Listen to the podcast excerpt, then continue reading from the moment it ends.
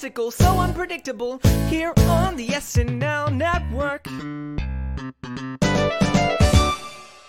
Yes, that's right. Hello, everybody. Welcome to another episode of our patron feedback show on the SNL network. My name is Jon Schneider, and I am so excited to be here today with another one of our incredible patrons. Thomas, who is, you know, just so excited to talk about the show. I love getting to interact with the patrons. All of you have been so great in your support of us starting this Patreon early in season 47.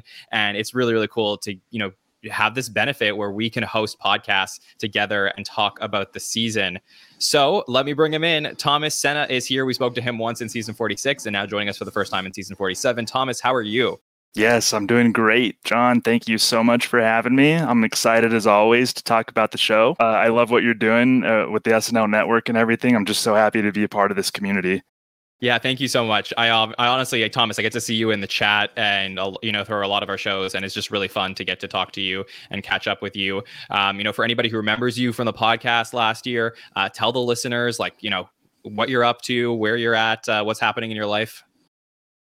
Um, just uh, here living uh, in uh, just about 30 minutes outside of Albuquerque in the mountains with my wife and our cat and three dogs, kind of living the quiet mountain life, and uh, things are good. Um, I've I've been pretty as far as the show goes. I've been I've been I've been pretty uh, it's making me feel optimistic uh, a little bit kind of the, the start to the season um, okay. but things in my world are as, as good as they can be i guess you know we're still living having all this big shared experience with covid but you know things are as good as it can be i guess trying to make uh, the best of uh, of what i've been dealt Okay, well, let's talk about season 47. So uh, we're two episodes in. I'm curious to hear, you know, you said you're positive on the start of the season.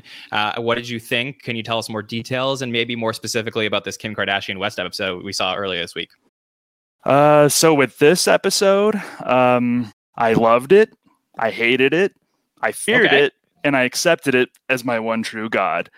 That was my favorite Terry Fink um, uh, that was probably like maybe one of my favorite uh, bits of the night. But uh, I thought it was a, a, good episode. It actually it actually exceeded my uh, expectations, um, and I wasn't one of those um, who was upset or or criticized SNL for uh, bringing Kim Kardashian West. Uh, on board, I was actually pretty curious about it. she's, you know, she's been in the um, she's been entertainment adjacent or showbiz adjacent, I guess, for you know a long time now. Um, it's it's not like Elon Musk who who really was, and I think this was a lot different than, uh, and it made more sense to me that she would be hosting rather than that. So I thought those comparisons right off the bat uh, were a little unfair, but I was going in um, curious and looking forward to it, but I tempered my expectations a little bit because I didn't know how. Uh, I thought she might be a little um, uh, stiff on camera, maybe uh, a little stiff reading the the cue cards, which she kind of was initially, but um, the overall show um, I thought was was pretty good, and it gave me no reason to believe that we're in for a for a downer of a season. It actually. Um, I think the season, the first two episodes have have gotten off to a pretty good start. But but I mostly enjoyed myself uh, on Saturday, and I actually think it fit uh, how the show has been maybe over the last few years, where it was definitely for me, the pre tapes were a lot stronger than the live sketches. Uh, and Weekend Update just killed it like always. Like if if I go to into every Saturday Night Live knowing that if nothing else, Weekend Update is going to make me laugh, and I'll get something out of it just by Weekend Update alone. Um, but you add in some really nice, pre- good pre tapes, and I was able to get a little bit out of some of the live sketches. So I thought it was pretty. I thought it was a decent episode. Says the guy with no mouth. and I saw that TJ in in in the uh, the feedback show uh, earlier this week brought that up too on Instagram. On yeah. I, yeah, I responded, uh, says the guy with no mouth, and he was a little confused a little bit, but we kind of hashed that out. So, yeah. um, but you know what? That's such a good point, Thomas, because uh, it was so weird this season where we had like uh, something pretty unique in the premiere where there was just uh, one pre tape in the premiere. And then um, the you know probably wasn't the strongest and then all of a sudden we went back to something you know more of a pattern we've seen in the last couple years where episode number two there were some really strong pre-tapes and maybe like not as strong sketches. So why do you think that change was made from episode one to episode two?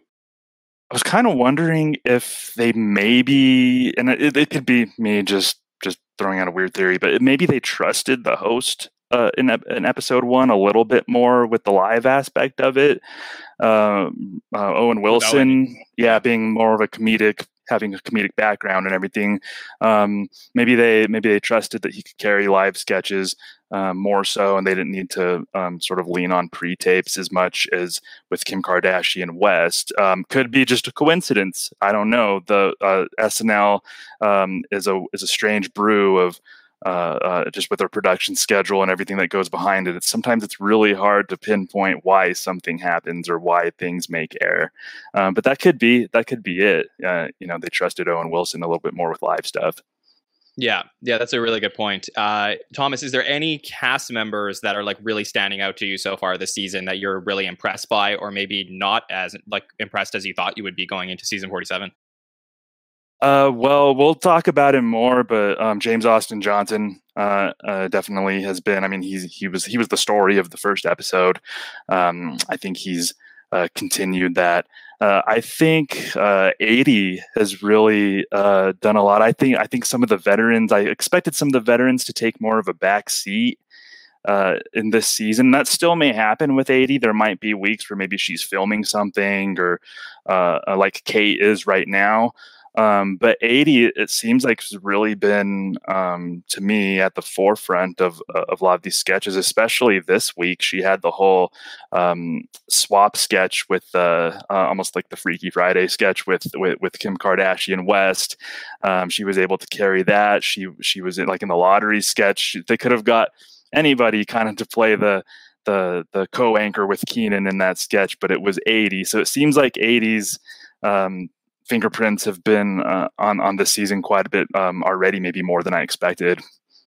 Yeah, actually, that's a great one, Thomas, because I actually think that despite all our talk about people like Kate and Cecily and Aidy, you know, being around forever on this show, I actually think that Aidy's uh, performances on the show in the last, you know, like season 46 and then throughout season 47 um, have been much better than than I expected. Like I know she's a great cast member. I know that she's done a lot of really cool things in her nine or ten years on the show. But uh, I was really impressed with with what she's done recently. I actually think that it's gone under the radar, uh, if, if you can believe that, how good she's been. And uh, this switch parody that we got to see. We didn't get to talk about it a lot on the roundtable, but uh, it, she was really funny in this. And I know this is like a you know like a staple of Aidy like switching places with somebody but i was just uh i'm really impressed that you know so far into her snl career she continues to like bring it in everything and you can't say that for everybody no, you can't. Some people get complacent the longer uh, they've been on the show.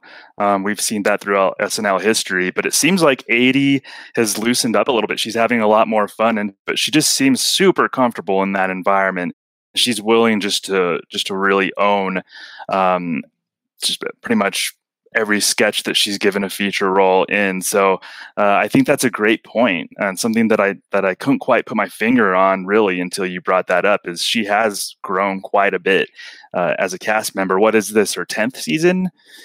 Something like that, and uh, yeah, yeah, yeah, something like she, that. And we're still seeing in, in 2012. 2012. So, um, and we're still seeing growth from her. That's really great. I'm glad that she hasn't become complacent. She's so talented. Yeah, 100%. Uh, so you know we're going to talk through what happens uh, you know throughout the episode our thoughts on a bunch of things. We have like a lot of fun uh, you know segments planned for this feedback show. Uh, i did see something today though just just a comment and casey in the chat brought this up so i just remembered. I did see that Aidy is signing a deal with nbc universal to produce some some extra shows so uh, could she potentially be heading out at the end of the season to produce a talk show? That's something that i think has been rumored so that could be uh, something like a really cool storyline to watch for Aidy moving forward I saw that on tw- come up on Twitter, but I was curious. I didn't read the, read the specifics or anything. There might not be specifics, but I can I can see Aidy doing some sort of talk show. She's very likable. Yeah, I think like uh, I think Kelly Clarkson might be moving into Ellen's spot, and then is there the potential for Aidy to get a talk show? I mean, I think that would be really fun. Um, I don't know when the last time an SNL cast member or former SNL cast member has gotten a daytime talk show. So that would be Uh, wow, yeah, a daytime talk show. I have no idea. Yeah. You get your be- crack staff on that to research. Yeah, we need to figure that one out. So if uh, if anybody in the chat knows, that would be uh, that would be fun to talk about.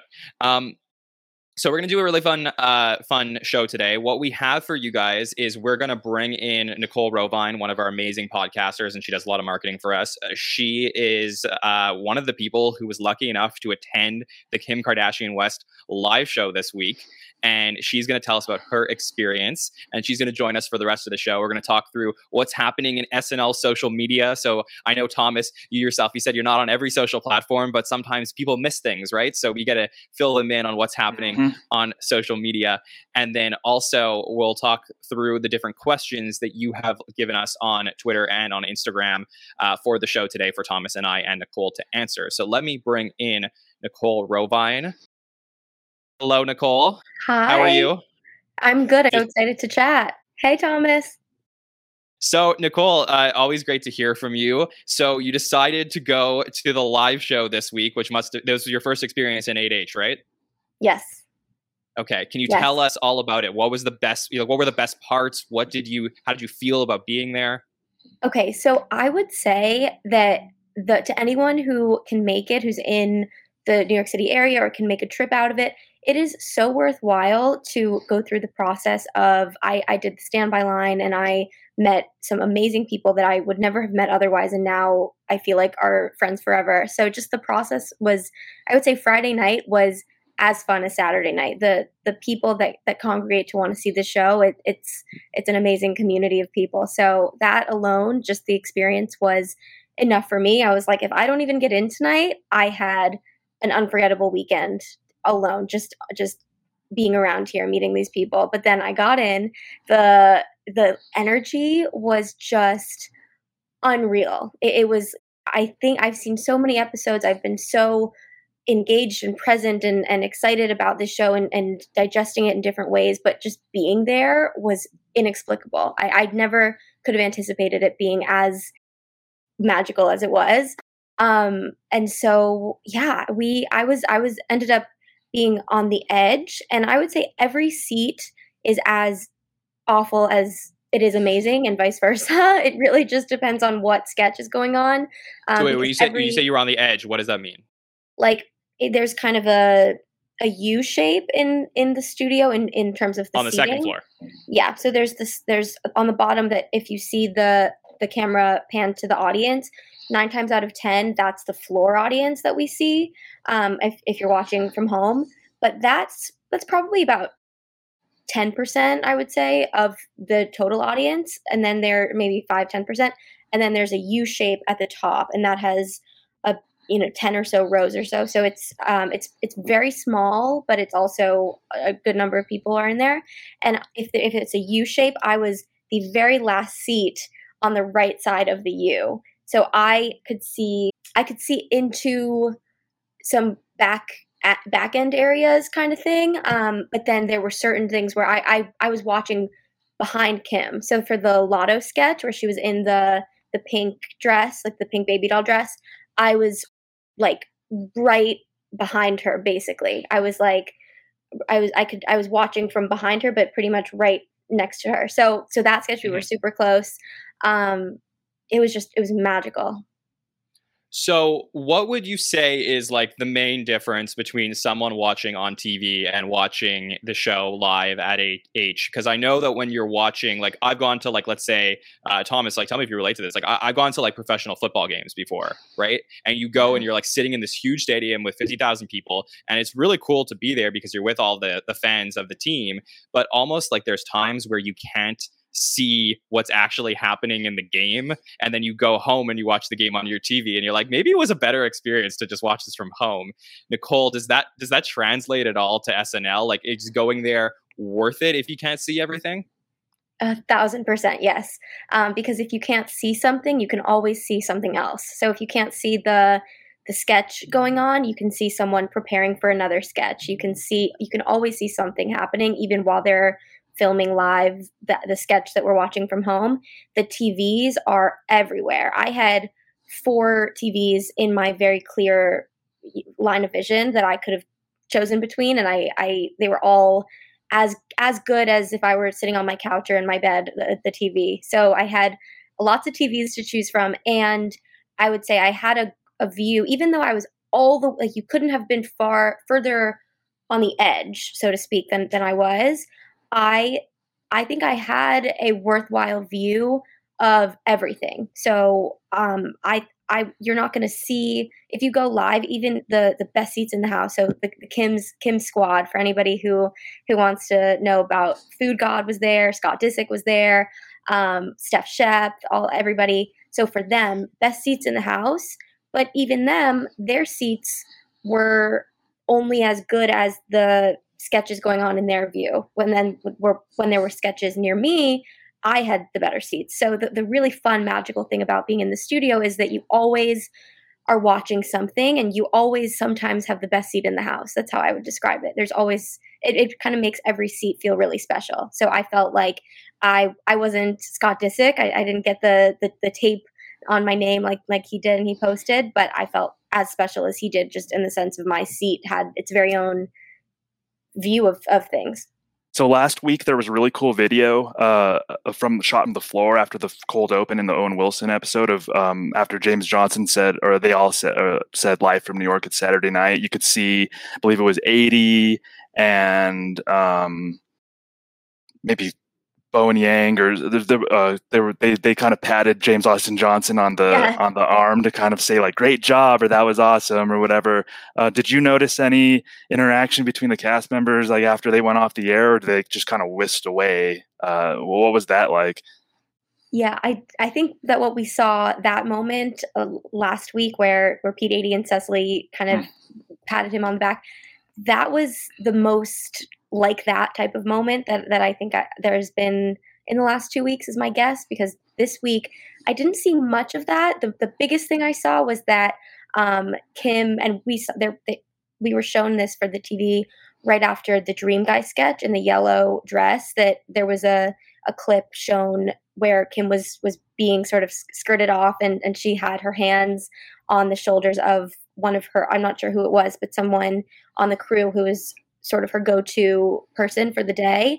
And so what we saw, what you saw on the screen that right after the the Dream Guy yellow dress sketch, that happened every single time. So she was like attached to the hip um, with with that woman who was you could just tell that, that that's why she had that job because she was so warm and encouraging and had the best energy. I, I'm not sure what her name was, but um, she she she was the coolest. Like if, if I were a host, I feel like I would I'd be in very safe hands to know that that she was always you know. So to to answer your question, I didn't see a lot of interactions between the cast members, but I did see a lot going on with with Kim and her and her right hand woman that that night, and that was constant. They were running around together the whole night. And is there anything that will happen behind the scenes that we wouldn't have seen on TV that you think that you saw in any of the sketches that was like unique and you wouldn't know otherwise if you're watching on TV? Yeah, so a lot of the sketches are if if there are are people or groups of people facing each other, they I'd say at least in in this instance and I now that I've seen it I imagine it's 9 times out of 10 when people are facing each other, it's they are totally at different studios. So if there's some like a very kind of flat edge different stages so, you mean not, to, yeah, not like yeah, they're not in a different story yeah. Yeah yeah. So so for example the the cold open heidi was facing the she she was right next to me. So she was where kim was for the lotto sketch. So she had her she she was behind the desk and then all of the senators and and everybody else in that big group of people that that were they had a, like Aidy cecily james austin johnson kyle they were in a totally different part of the they were at a different stage a totally different part of the studio. Um, so they're not actually playing off of each other at all in those instances. Um, so that was interesting. Another one was bowen when he was the genie in jasmine and aladdin he was totally different stage from um, kim and pete and then later cecily and Kenan. Um, so that was really interesting to think about how they're not playing off of each other. So some those are the types of sketches to look out for when you'll find that sometimes, or I started to notice now, I'm going to look out for is that when there are camera delays or things that the the cast might do some improvising. So Cecily, I think, did a little bit of that in the cold open, and she sort of ad libbed a little bit. And it was because there there was a, a, camera delay, and and so that I think is a little bit inevitable, and it's just another example of why these people. The cast, the crew, everyone are so talented because they're not playing off of each other in the way that it is set up for us to believe they are when we're watching on on TV. That's really cool. Yeah, I think that that happens a lot in the cold opens, especially ones where there are like press conferences. Uh, you you would see like one shot is of the president or somebody who is you know actually doing the press conference, and then another shot you'll see the crowd of reporters asking, and oftentimes that will happen. You know, they're not actually facing each other. This is happening on two completely separate stages, and that's like a really cool factor. Um, for me, I mean, I know that when I went to the show once, just the most fascinating part, Nicole, was just seeing people between all the sketches, just doing all of the, you know, like setting everything up and then putting everything back, and then watching what Lorne Michaels was doing, you know, as he's walking around the studio because he is walking around making sure that everything is going the way it's supposed to. Sometimes ending up in the beginning of sketches. so, yes, uh, Nicole, any any shots of Lorne that you saw that were really funny? Yes, I'd say more than anyone well, actually, Kim, Kim's right hand woman, I would say, was was the person I saw the most aside from the cast. But Lorne was present. He was every, every time something was going on, he was right there. And my favorite instance of that was right before the good nights when Kim did her thank you to everyone, everyone, everyone, so many cameos, um, which she, she, had a longer one than most people who just say thank you to the ho- to the musical guest and da da da. She had a long thing that she had to recite. Um, so right right before the we, the camera went went on to to do that, Lorne was up next to next to her until the very very end. So so he was saying I couldn't quite make out exactly what he was saying, but he was like just giving sort of words of encouragement right right up next to her. So picture the camera is maybe six ten feet away from her. Lorne is in between Kim and the camera until like two seconds before she starts saying thank you to everyone. So that was, I saw Lorne everywhere, but that was my favorite instance of seeing Lorne because it just shows how how much until the very end when you think good nights is so it's a casual good night have, have a good thank you for da, da, like you think it's so casual but right up to that point there's this utmost professionalism and, and seriousness that it takes to execute this kind of show every week for 47 years. So that that was cool to see. He was right till the end, very right up right up in her face in a way I think was was good. That's really interesting. I always imagine Lorne watching the show from like an ivory tower in the back, like just sipping on scotch, and uh, that that's really cool that he's actually on the floor, kind of you know interacting so he, with people yeah, Thomas, he's like a mafia boss. Like he's walking yeah. around making sure everything's going okay. Like if there's people who are there that are like watching the musical performances, which is like on the stage directly to the left of home base, like and there's you know really there's not supposed to be many people out there that come out for the musical performances. And like I, I remember just seeing him being like, ah, you're not supposed to be here. Like he's just making sure that everything is going okay throughout the night. It's it's very funny and interesting to watch. Um, so Nicole, overall thumbs up for going to see the show live thumbs so high. It was the best experience. Um, I'm probably going to do it again soon with some friends. I, I, it, was so worth it and magical, and I, I can't believe it, it was free. It was, it was okay. incredible. Well, thank you for telling us all about that, Nicole. You want to stay with us for the rest of the show as we go through some social media? Yeah. All right, let's do it. So, uh, you know, we had we put together the social media from this particular week where everyone was talking about what was happening from the Kim Kardashian West and Halsey episode, and we're going to fill you in on all of that. So, I'll read through, some things. Thomas, Nicole, you guys comment on what we get to see on social media, and let's start with uh, Chris Redd. And I think that Chris is going to be part of every segment we do every week because he goes off on Twitter every week. He's so funny to follow. Um, so, you know, right before before the show. Uh, he's tweeting about the show happening, and he says, uh, at Red said it says a lot of y'all got that I'm making a status to tell people I'm deleting Facebook, but then you post the next day like nothing happened energy, and it's hilarious. As Thomas, as somebody who's deleted their Facebook, can you relate? yes, I didn't make a big proclamation. I just sort of deleted it and moved. I, I actually I made a I made a big deal of it to my friends after the fact, but I totally understand what he's saying, and uh, I, I I think Chris Redd might be my favorite uh, social media follow out of all the SNL people because he just sort of uh, tells it like it is. Like remember last week, he sort of he attacked the people who always say SNL hasn't been funny in X amount of years, or I've been watching SNL. Oh, they describe oh, it like wait. they like they did a bit, or you know. So this time he was saying, I think I assume he was addressing the people who say, you know, since Kim Kardashian West is ho- is hosting, I'll never watch SNL again. And then they talk about the show like they never made that proclamation. So I love that Chris is just not afraid to to address that type of criticism and feedback out there. Well, just wait for this. So, uh, at, Moldy Cheese It, uh, otherwise known as Ego Nwodim's girlfriend on Twitter, says, uh, trying to get that SNL notice I see. So, uh, just trolling Chris. And Chris responds, I work there, you dweeb, crying face, crying face, which is so funny. Um, so, uh, yeah, I just love how he interacts with all the trolls on Twitter. He's just such a great follow. Nicole, uh, so a lot of Kardashian talk, obviously, on social media this week. Uh, so from the Welcome to the People's Court sketch, we had the Kardashians on E. And Nicole, Kardashians, the show's over, right? Like, there's no no more show happening. Well, there's a new show, but in terms of as we know it, keeping up with Kardashians on E has ended. Okay. All right. Well, Kardashians on E says, uh, Kim, there's people dying at this sketch that was at the People's Court sketch. And Nicole, as far as my understanding is, this sketch played a lot better live than it did on TV. Oh, it was amazing live. I mean, I I think I would have loved it on TV uh, regardless of how I saw it, but live I I thought it was amazing. It was it was quick. It was lots of moving parts and and it it felt maybe on on TV it w- wasn't as evident how much went into making that happen, uh, but it was for me it was great.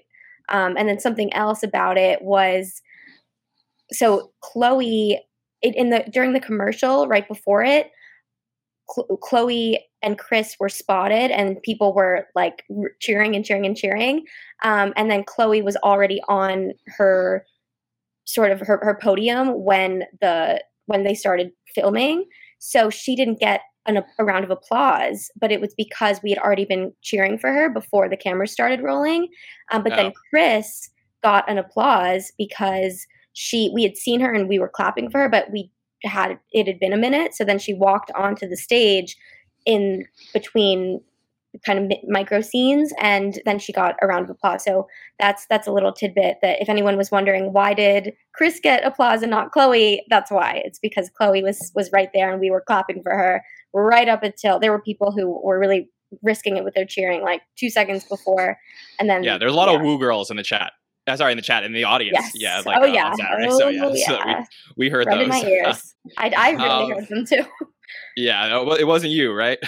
No, but I was very close. There was th- there was one infamous person, and if you watched it closely or twice, it's very distinct who it is. Right behind me. Okay, so everybody was looking at you. Um, uh, uh, Casey in the chat wants to know, uh, Nicole, is there an actual applause sign that they light up during the Oh, episode? totally. Yes. Yeah. I thought it was going to be a little more more than it was. I thought it would it would match up with jokes that they wanted us to laugh at, but it was pretty much just like when certain things started and ended. It was it was more of like a stage direction re- relation more so than like this is funny clap. Um, it felt more like organized because in my head when I heard of that about that, I wondered if if they while people write scripts, they're like, okay, I'm going to add that this part. I want the the applause thing, but it was it was really just like an extension of stage directions. It wasn't anything too too kind of specific. I actually have a question re- kind of related to the applause sign. So you know how at the beginning of uh, the episodes you see like the NBC logo and then you kind of hear faint laughter and then like before the show actually starts and then it goes into the show are people actually laughing at something in the studio or is that canned? Uh, does the show just kind of play that? Do you know what I'm talking about? And yeah, I, I, mean, we, I think it's there was- canned.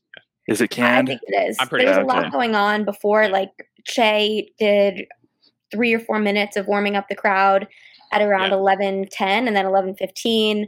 Kenan, Chloe, Ego, and Heidi did their musical number, and then there was about eight or nine minutes, not The much going on. Um, yeah, the band was playing. The band sounds Yeah. so good live, by the way. Oh, they're It's- amazing. Yeah. It's Yeah, they're unbelievable. Yeah, the reason I asked that because I knew that they did warm ups and uh, crowd warm ups and stuff. Okay. Uh, at Halsey says, uh, feeling very busy playing with my baby's chubby legs and tater tot feet might skip SNL IDK. Uh, Halsey, I don't know if people saw this before the show. Uh, I believe was uh, breastfeeding in her in her uh, dressing room prior to the show, which I don't know how often that happens at SNL, but uh, that was pretty funny to get to see that picture. Obviously trolling because Halsey is a friend of the show. Um, this one I liked. This one was uh, at Machine Gun Kelly Blonde Dawn. So uh, referencing exactly what you were talking about, Nicole, with the whole Chloe and Pete doing Machine Gun Kelly and Megan Fox.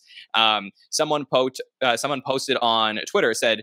Uh, at GSR Ramin said Pete Davidson's impression of MGK is sending me, and then Blonde Dawn at Machine Gun Kelly says I think it's time for me to come on the show as Pete at NBC SNL. So Nicole, can you see a Machine Gun Kelly appearance coming up soon? Hundred percent. I think it's not so far out of reach to have Megan um, Megan Fox host and Machine Gun Kelly musical guest again.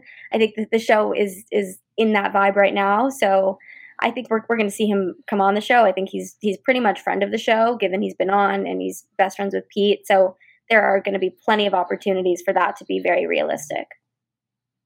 for sure. Yeah. So Thomas, I know you loved the Terry Fink, Alex Moffat's uh, character on Weekend Update Yes. last week. So it seems like a lot of people did. We had a tweet from Edgar Wright, who is a you know famous director, uh, director of uh, Shaun of the Dead and Ant Man. Uh, he tweeted out, "I think Alex Moffat is a much underrated comic presence on SNL. I could watch him rip through wordplay." mid drug meltdowns anytime. So uh, it's Yeah. very impressive what the high wire act that uh, Alex Moffat does with his wordplay. Yeah, that was super impressive, and I think uh, when when when Edgar Wright says many like the drug meltdown, you could see it when there was this moment in that sketch where Alex just kind of stares blankly, and then he kind of like has to he has to like get a hold of himself. So you see him kind of like blink a couple times and then get right back into it, and uh, I think that that was a that was like a chef's kiss kind of like perfect touch to that character. I think that was a keen eye by Mr. Edgar Wright. for sure. And we also, uh, you know, people seem to love what we saw from Please Don't Destroy. A lot of people are like, hey, hey, hey, don't compare them yet to The Lonely Island. I know we're, you know, we put out something yesterday on social media that says, you know, how could they potentially get there one day? But, uh, you know, for us, uh, I really enjoyed what we got to see. Uh, Mike Birbiglia, who did, uh, you know, had a few shorts uh, on, I believe, in the 90s, uh, if that timing makes sense. Uh, he commented on Instagram that he absolutely loved what he saw from Please Don't Destroy. So I think slowly they're gaining a lot of fans on the show. I think they're super talented. I think that that first sketch showed why they they got hired as writers and and performers. Yeah, it's a great example of when you are well connected and that you are related to people who are really talented. Like it can open up doors and they met each other. And like I think that's an amazing thing. So it's a great example of when people are in a good position, take advantage of it and, and find people who are like you and make magic. And I think that's what they're doing. Yeah, our friend Rusty in the chat says, "Please don't destroy." Reminds him more of Franken and Davis, which is, uh, yeah, that, that's an interesting call. I mean, I, I want to see what what style their their you know pieces end up getting, but interesting. I don't know that we'll see music videos like The Lonely Island did. That's where the that's Yeah. where the comparison um, doesn't quite hit the mark for me. You had mentioned the lettuce sketch last week, and so that's a definite kind of one to one comparison. But I think they'll go a different direction. That's a good um, point, Rusty Franken and Davis. Yeah, Monette says the same thing as well. So we had Jay Pharoah, former cast member, commenting on SNL, which is, you know, we saw Taran Killam last week commenting on the premiere. We talked about that in our first patron feedback show. Now we have Jay Pharoah commenting. Could there be, you know, maybe a cooling down of any tension between Jay and Taran in the show, who were, you know, ceremoniously let go uh, a few years back? Um, Jay Pharoah says that Kim Kardashian absolutely killed that monologue uh, fire emoji on Instagram. And then I guess uh, you know someone was you know you know trolling Jay and talking to him through the comments, and Jay Pharoah says, uh, "Sir." You could give the best jokes in the world to someone who doesn't understand the science of the timing in comedy, and the jokes will fall flat. They didn't hear. She did a great job delivering her monologue. So people just were, you know, so impressed with the monologue that we got to see, Nicole, right? Yes, yeah. I think that it was like the, the haters were, were ready. They really wanted to have something to hate on, but it, was it was funny to to watch people on Twitter try to try to hate and find things. But at the end of the day, it was a very collective. Either you knew she would do well, or you you were surprised she did well, and that was pretty much all of the the noise that that was in my my vision. And then a few a few kind of uh, not so people were, were really reaching. Like somebody named Karen on Twitter um, had some issues with with Kim's performance. And yeah, DM'd us by the way. Yeah, about it. Said yes. Uh, yeah. Do you want me to read this DM out on the, the podcast? This is funny. All right. Yeah. Um, let me let me read this out. So this is a uh, this is a Instagram DM that we got on Saturday during the show. This is from Karen. It is real sad that you're letting people on your show still be racist against the name Karen. I know I am not the only Karen out there. How would you feel? I got a real horrific time. Sorry, I get a real horrific time about my birth name. Tonight, Kim Kardashian had to bring this up. Disgustingly not suitable, and it was never funny. Well, Karen, let's get merch. Disgustingly yeah. not suitable. We will try our best to yes. make sure this doesn't happen again. She's definitely Karen. right that there are plenty of other Karens out there. Yes. Yes. I think you need that um, on a t-shirt. Disgustingly not yeah. suitable. I'm obsessed. yeah, exactly. Send her to jail. exactly. All right. Um, okay, so then we also had uh, so Jay Pharoah, like you said, he loved the monologue. One sketch he did not love. He didn't love the Dream Guy sketch because he he posted on Instagram, uh, "This is crap." about the Dream Guy sketch. So uh, at least we get to know what he's really thinking as we as we get to hear from Jay Pharoah. I hope we hear from him all season long yeah, I like it's really noteworthy that that we got Taran and then Jay in two consecutive weeks. I think that's a really and then Jason Sudeikis is coming next week to host, so it feels very ceremonious and, and nostalgic that a lot of people who had maybe unceremonious or or whatever types of exits from the show that a lot of people are seem to seem to be in good spirits and, and everything and all that. Yeah. NBC SNL posted uh, the Dream Team photo, which obviously had Schumer, Jesse Williams, John Cena, Chris Rock, Blake Griffin, Tyler Cameron, Chace Crawford, um, and we had at uh, Heidi Heidi L Gardner said the next Vanity Fair Hollywood issue. This is actually a really great photo. So whatever you thought of the sketch, it's really cool to see them all backstage, all hanging out. Um, there's some really good photos of the the cameos that we got from the Dream Guy sketch.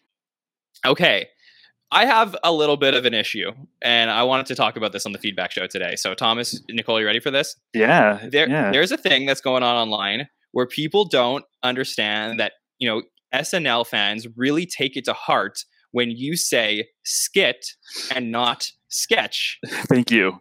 I'm so yes, glad we're a, talking about this. Yes, this yeah, is important. This, yeah, this is very important. So, so look, it, just because you say skit, it doesn't make you a bad person, but we prefer if you use the word sketch. so all I'm saying is when I read the next pieces of social media, just keep this in mind. but Thomas, this must bother you too, right? Uh, yeah, I think I'm with you. It doesn't bother me, but I definitely have a preference. I definitely think it's sketch, and when somebody says skit, uh, there's a little small percentage of me that judges them. Just a small percentage, but it, it does exist. Yeah.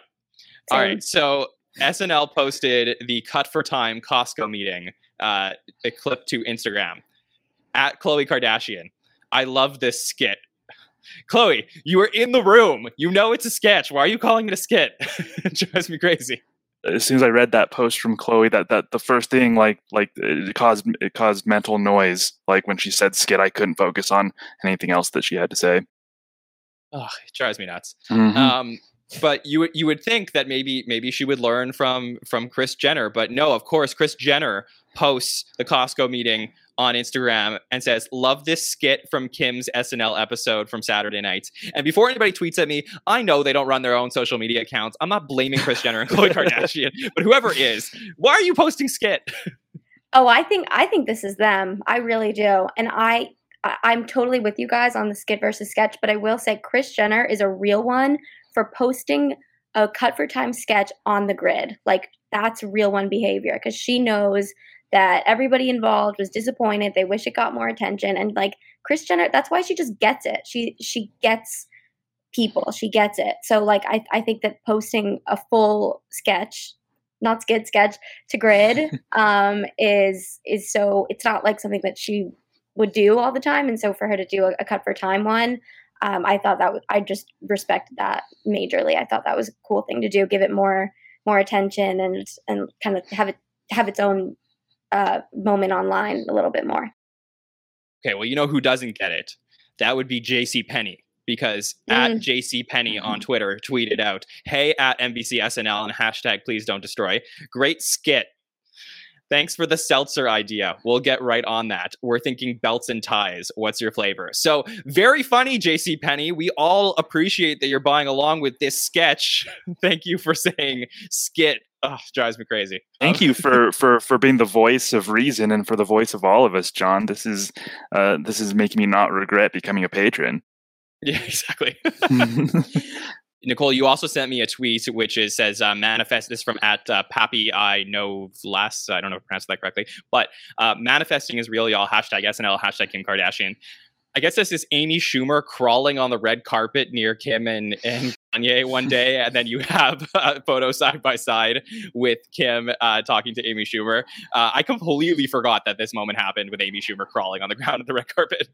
Yes, it just shows it's a it's a visual representation of of how far they have come and and where Amy Amy likes to to troll people and sometimes she says things and you don't know if she's joking or if she's serious. She she had a, a good bit of one of her SNL monologues was targeting the Kardashians. She she gave a whole bit when when Amy hosted, I think in 2016 it was, and um, so for them to now be here in this moment is is really cool. So they've they've been through it, and now I think it, it kind of shows us that they're they're both in on whatever jokes about the other they they've ever kind of given out to the world. Yeah. Um, we also had uh, Tyler J. Cameron three. That's Tyler Cameron who appeared in the the uh, Dream Guy sketch. Uh, Thomas, you said you're not a Bachelor guy, but your your wife is a Bachelor guy. Well, I don't want to throw my wife under the bus. Like I was going to say that she watches The Bachelor and I sit there, but I actually like get invested in in the storylines and everything. So I know The Bachelor. Like You- my so wife and I Tyler watched The Cameron was. Bachelor together, so I did recognize uh, Tyler Cameron, and that that whole sketch was right up my wife's alley because because she's she's watched The Bachelor with me um, every Yeah. week. Right. So if I guess this was good if you definitely knew who Tyler I, I knew who Tyler was, so I think this was good. Uh so at Tyler J. Cameron 3 says, So I did a thing last night, so much fun and joining Kim on her big night on SNL. Being vulnerable pays off. I see you in the hot tub. So um that was good. There are a lot of people shipping Kim and Tyler online this week. I saw some petitions for Oh, for yeah. getting Tyler and Kim together. I mean, something that made this episode a lot more interesting was that Kim was single, so that made a lot of the the jokes more interesting, and it made it kind of go off the air after the show in a different way. And now a lot of these jokes have legs, so it's six, five, six days later, and I'm still thinking like, oh, but Kim and Tyler, Kim and Chase, or all these things, and and so I, I'm kind of I wish that she'd hosted sooner, but I'm glad that she hosted as a single woman because it just gave these all of these jokes sort of a little bit more oomph and and realness. Let's do one more. Uh, this is from a great account that we like to follow, uh, comments by celebs, and uh, they posted, uh, I guess, an Instagram of Amy Schumer. Uh, she said the sexual wave hit the after party, and it's a it's a photo of Amy Schumer and Aidy walking into the after party, um, which is they're just like such a funny duo. Um, I, have something special that I would like to show you, Thomas, and you, Nicole, and all the listeners who are watching along today. Here, let me bring this up for both of you. Okay, we have a video here. and we'll, we'll talk over it. So this thing. So uh, I wanted to bring this up on screen. This is a video of the after party, uh, the SNL after party. People arriving to the after party. So Nicole, can you uh, you know play the role of somebody you know on the red carpet? Explain to the listeners what's happening as people show up to the after party for us today. Can you do that for us? Yes, of course. So in this Okay. video, everyone's everyone's coming in. Uh, should I, I? I can I can narrate it if you could play. Yeah. So I'm gonna play this for for you. Let me know. okay, here we go. to- So it's a zero is good. So- bond. It's a zero bond, which is a very cool club. Here we have Khloe and Scott, a great duo. They're walking in, killing it. Scott's in his North Face. He was walking around in it during the show. It was funny. Um, then we've got Kris and Corey Gamble. Corey, the man of the hour, the butt of maybe the deepest Yeah, joke so of that- the whole night. That's the Corey, right? That's the Corey from the monologue. That's Corey Gamble. That is Okay. Kris's boyfriend, who is a few months younger, I believe, than Kim. He's 40 years old.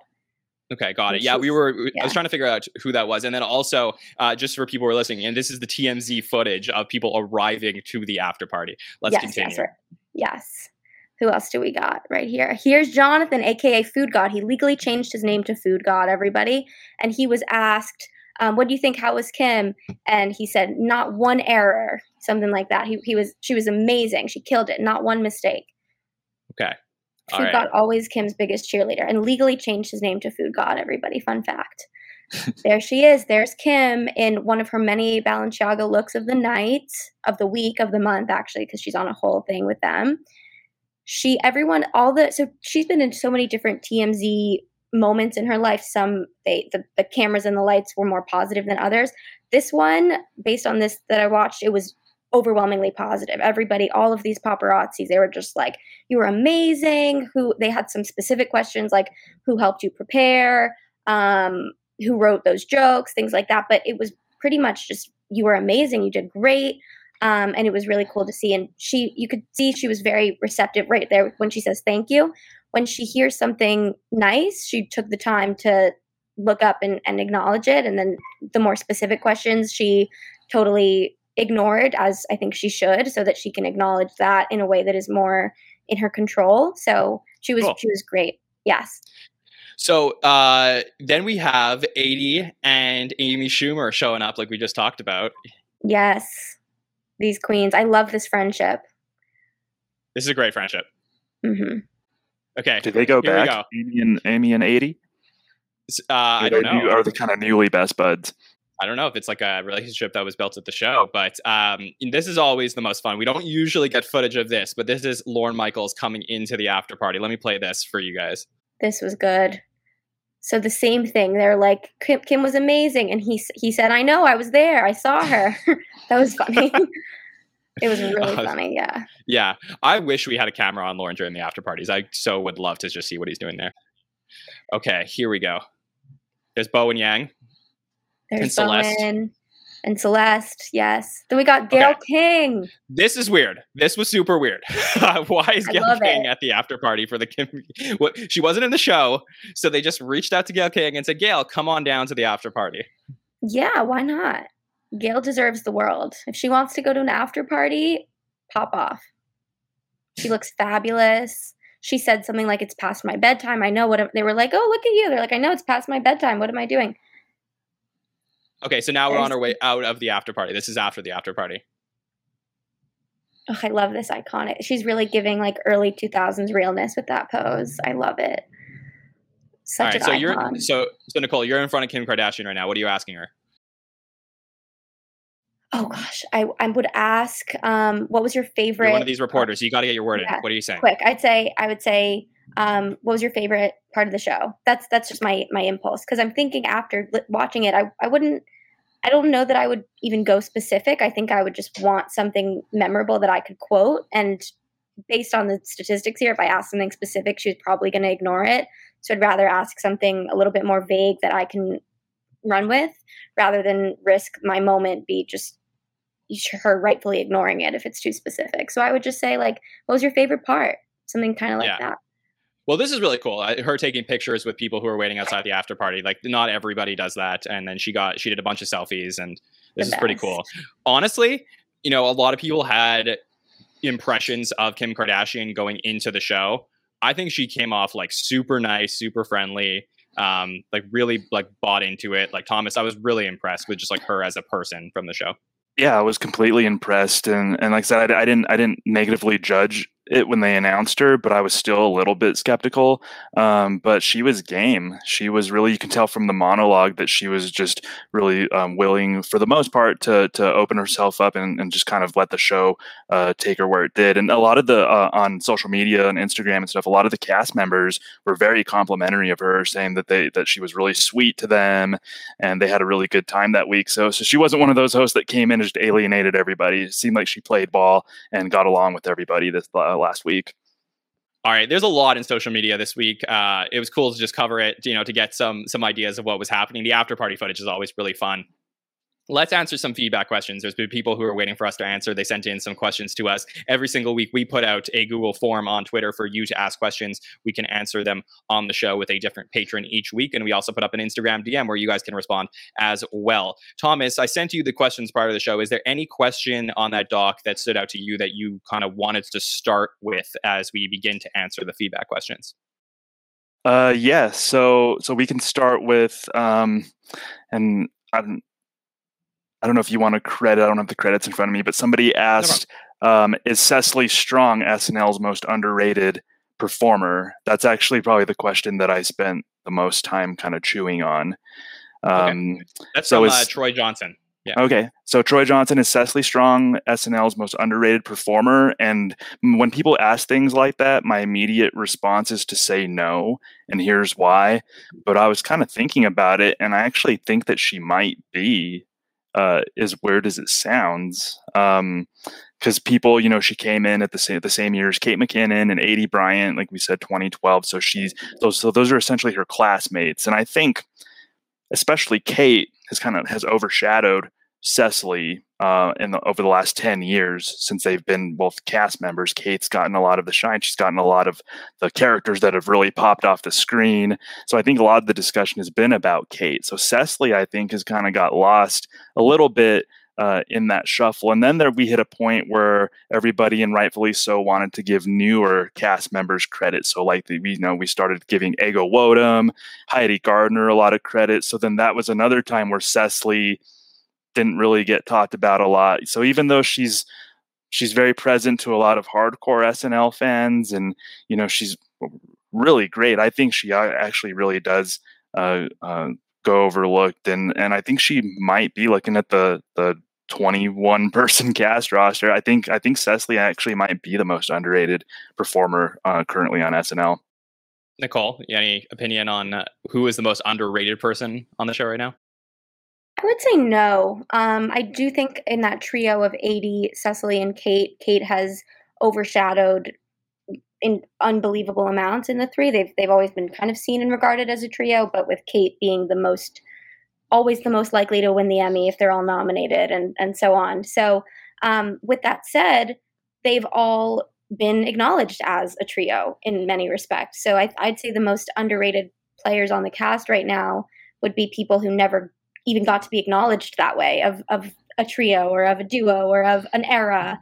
So there are a lot of people like that, and at this point, it would be most of the cast. So I don't have an answer, but there's all of these people who have come in between 2015 and and now. So there's Heidi, there's Ego, there's Alex, there's Mikey, there's um, I mean, all these all these people that are will they ever even Melissa is another one like the way that we used to think about eras, I don't think will apply anymore. But I would I would give that title to someone who we don't we wouldn't even be able to describe in a way of oh you know the three of them the way that we can think of Cecily, Aidy, and Kate that way. So I don't think she is. I think she's very highly regarded as she should be, but I wouldn't I wouldn't say that or come close to it.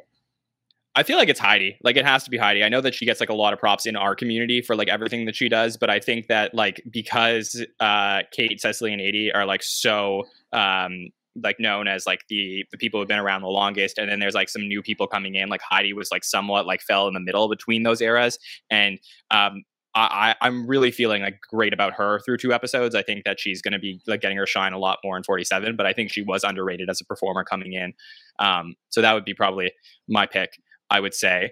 Um, let's take this question from Alexia Ray. Alexia, thank you for sending a question two weeks in a row. She says, How do you feel about James Austin Johnson after two weeks? Did the hype continue? So, Thomas, I know uh, this was a, quite the debate on the roundtable this week. Uh, how do you feel about James Austin Johnson after two weeks? I think uh, even though he had less of a presence in this show, uh, I'm not an SNL statistician, but I'm pretty sure his screen time was was a lot less than the first week. Um, and I think he did a great job as Lindsey Graham. He left an impression on me just for that one uh, one impression alone. Um, so I think he's still on a star trajectory. Honestly, we had we had, it's been a long time since we have seen uh, a new cast member come in and make this kind of splash, and nothing happened this episode uh, to make me change my mind. I'm happy that he's quickly shed the um, label as just a Trump impersonator. Uh, I know that was talked about, uh, maybe even a little on this network when he got hired. It's like, why are they hiring a Trump impersonator? Now it seems like weird timing, but I'm really glad that he's showing that he can do. He's more than just a Trump impersonator. He can he can do Lindsey Graham or Joe Biden, Larry the Cable Guy. He has he has all sorts of uh, impressions that he can do, um, but nothing about you know, I think I do think the hype continues, and I think it's it's it's warranted uh, in his case. Yeah, that, that's certainly fair. Um, Nicole, did you want to comment on that one? Yeah, I think that at first we were comparing his his debut. A lot of people were saying like a Will Ferrell or, or something like that, but now I, it's more Darrell Hammond to me, and he even really looks like Darrell Hammond when he gets into certain makeup and prosthetics and things. There two different times this this episode and the last one, I for a second I really thought Darrell Hammond was on my screen. Um, I could have been convinced. So I think that he will be an SNL legend more than an SNL star in the way that Darrell Hammond is. I think he's going to have a huge lasting impact, but I don't know that he's going to be this sort of like tabloidy kind of person or like the the movie star. I think he's going to be more of like a maybe it's more of a utility player. Um, but that's that's kind of where I'm seeing him now. It's like he's slipping in very comfortably into these huge roles, but I don't know that he's going to be the the kind of the Will Ferrell energy. It's it's more kind of Darrell Hammond vibes to me, which which is would be amazing if that's his case. That'd be a great position to be in. No, I think yeah, that's a, a good lot, point about not being like a movie star. Um, he, I don't, I don't think he'll necessarily be like a movie star, but I think like an SNL star, like kind of in in, in that world, I definitely agree with you. I think um, uh, it begs the Darrell Hammond comparison, but I think you're right on uh, as far as as far as why. Yeah, he looks like the son of Brad Hall, but acts like Darrell Hammond. Um, it's actually really funny, honestly. I, I keep getting uh, season 21 comparisons where I get like Darrell Hammond as James Austin Johnson and then uh, Cheri Oteri as Sarah Sherman, we were talking about. So it's like, okay, who's Aristotle? So we'll think about this as we keep going. Okay, next one. Uh, this is from Harper Ellis. Uh, Nicole Harper asks, uh, "Biggest surprise from the Kim episode? Were there any surprises for you?" No, I mean I'm I'm a big Kim fan. When this news broke, of the spectrum of people who ended up being pleasantly surprised to pleasantly happy and didn't think it, it whatever. I I must admit that I she did better than I thought she would. I really I wish I could be someone who was so excited and knew she would do well. Um, I was so excited, but I wasn't sure how it would be. So for me, a surprise was just the. You know what? I think I think I was I. I, uh, I I wish that she had done a little bit more kind of out there boldness, but I I think in terms of surprises, just that um here's what I'll, I'll say. I was surprised that the reaction was so uniform and that there were there weren't as many people who were gonna still find ways to to make fun of her and, and speak poorly about her. It was really just the Karens were, were finding ways to to talk down on Kim. So the biggest surprise was that she did well and uh, did not have that many people find ways to say she did poorly. So I think that just is a reflection on where Kim is headed, and I think that there's more respect on her name. So that's a more meta surprise. Um, okay, that that works. Uh, Thomas, what about you? Any surprises that you got out of this episode? Uh, yeah, as someone who's not all that familiar with the Kardashians or the Jenners, I mean, I know who they are, but I've never seen the show or anything. I didn't. I was surprised that she was willing to kind of make fun of herself if she didn't take herself uh, so seriously. You know, she and and her family were uh, were willing to to um, have jokes made at, at, their expense. So that that actually surprised me. Not that I thought that she was self serious. I just didn't know. Uh, so so that was a pleasant surprise. And then I think I could sense a little bit of comic timing. In, in, in a couple of sketches from her and something that Jay Pharoah alluded to, there was some dry comic timing there that I did appreciate from her. In that Dream Guy sketch, there were some moments, especially when she tells John Cena that the the husband situation needs to get taken care of. I thought her delivery was actually pretty good uh, for not being like a comedic performer. And then the lottery sketch, I thought she did play up that whole dry kind of robotic uh, uh, aspect. So so so that little bit of dry comic timing uh, definitely su- surprised me as well. Okay. Uh, biggest surprise for me, I would say that she did a solo monologue. I think that you know, I'll keep it short and sweet, but I just really was stunned to see that, and was so impressed that she did that as well.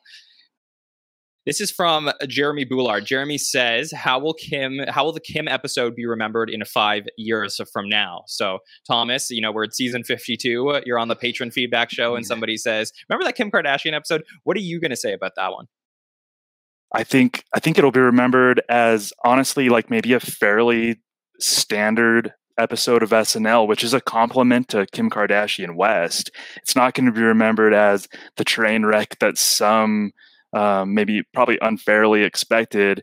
Um, it's not going to be remembered as a classic episode like we would remember some episodes hosted by Tom Hanks. I think it's going to be remembered as a mostly enjoyable um, standard episode of SNL, and that's actually a good thing. Um, she, she she fit in more than I think people expected. I don't think that this is going to have the negative long term mm-hmm. impression that, like, potentially the Elon Musk or the Paris Hilton episode had. So that's, you know, that that's like probably what people were thinking as one to ones going into the episode. And I don't really think that's what happened.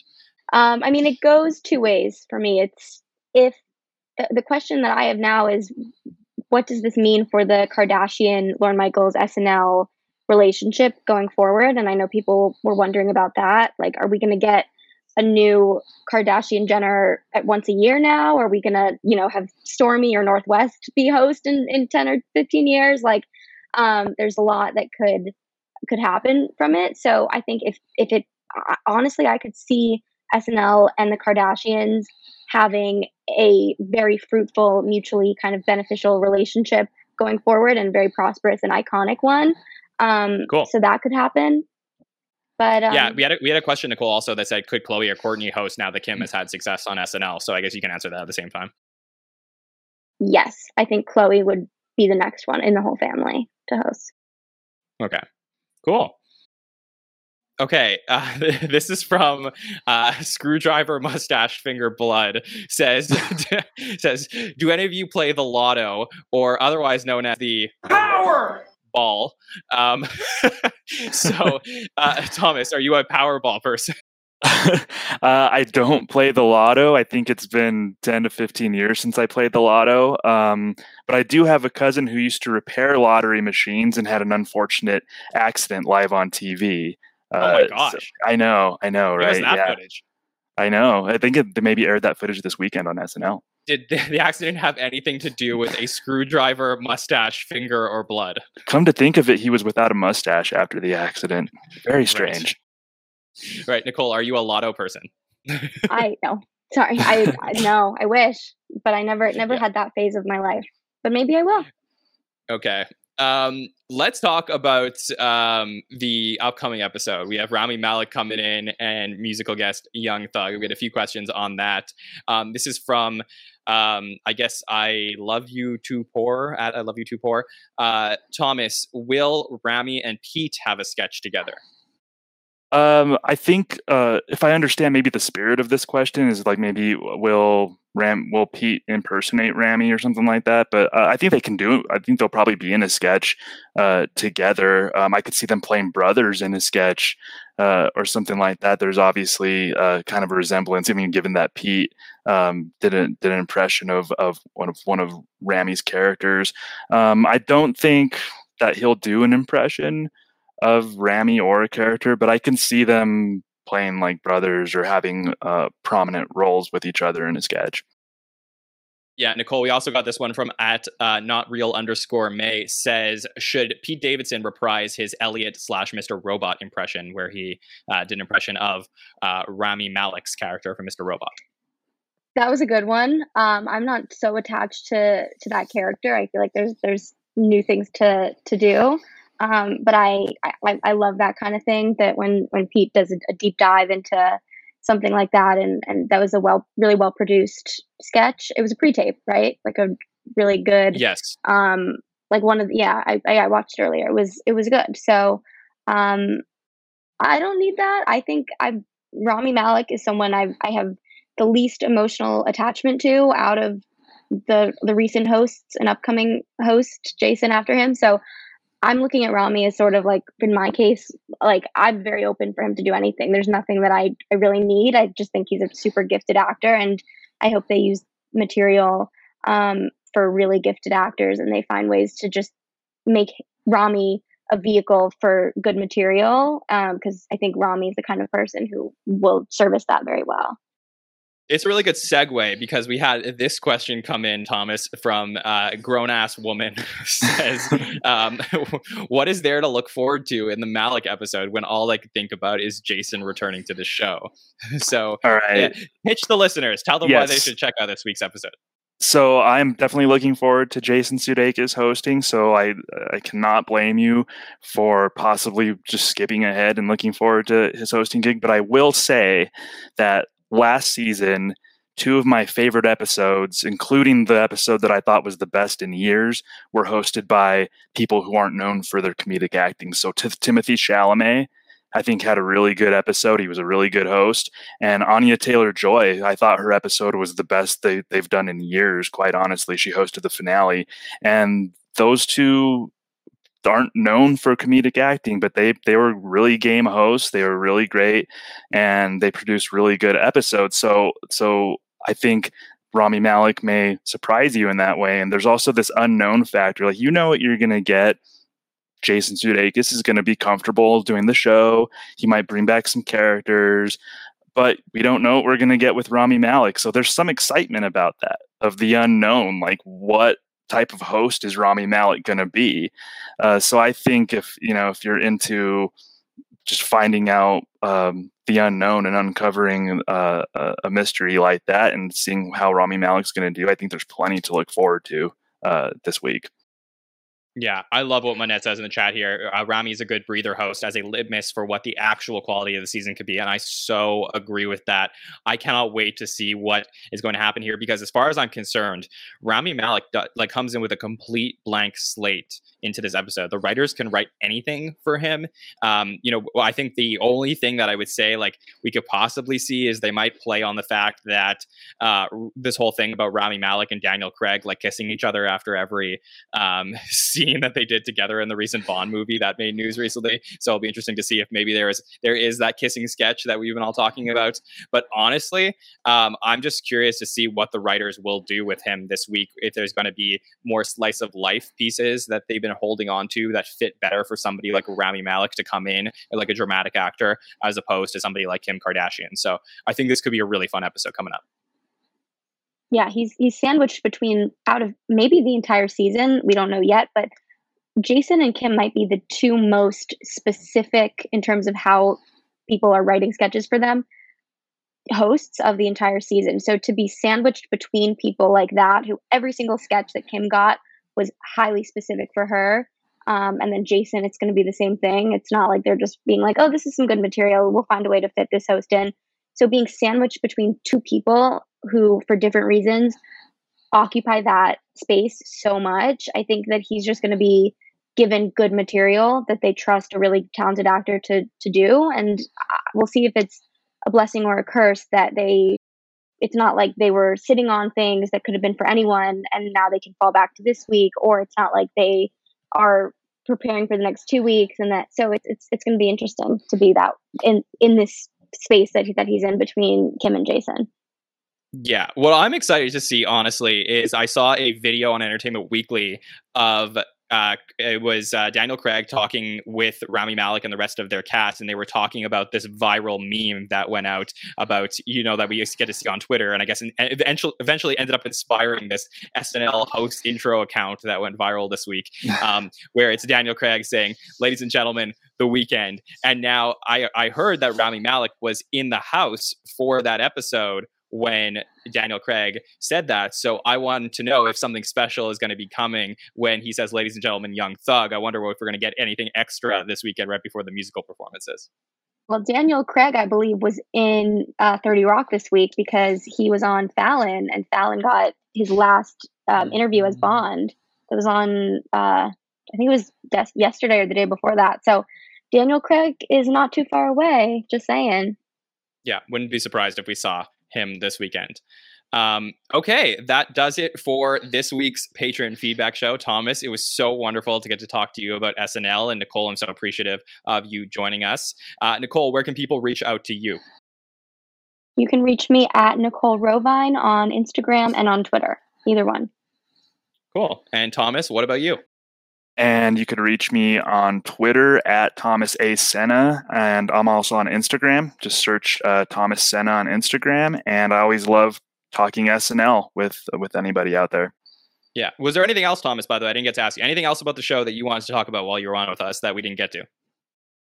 Um, I think I think we we uh we covered everything. I think my two highlights were the "Please Don't Destroy" sketch, which I, I thought was awesome, and and and Terry Fink. Terry cool. Fink's been in my been in my mind since he, his first appearance years ago, so that was like an awesome surprise for me.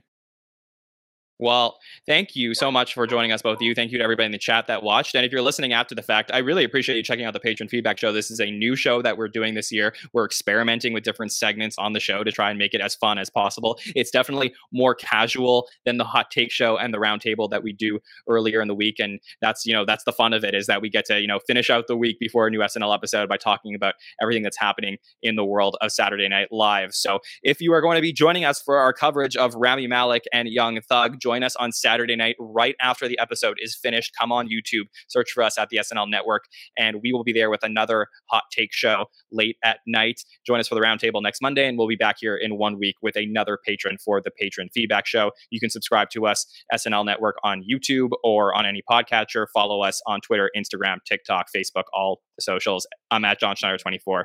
Thank you so much, everybody, for checking out the show today. We will see you next time. Have a good one.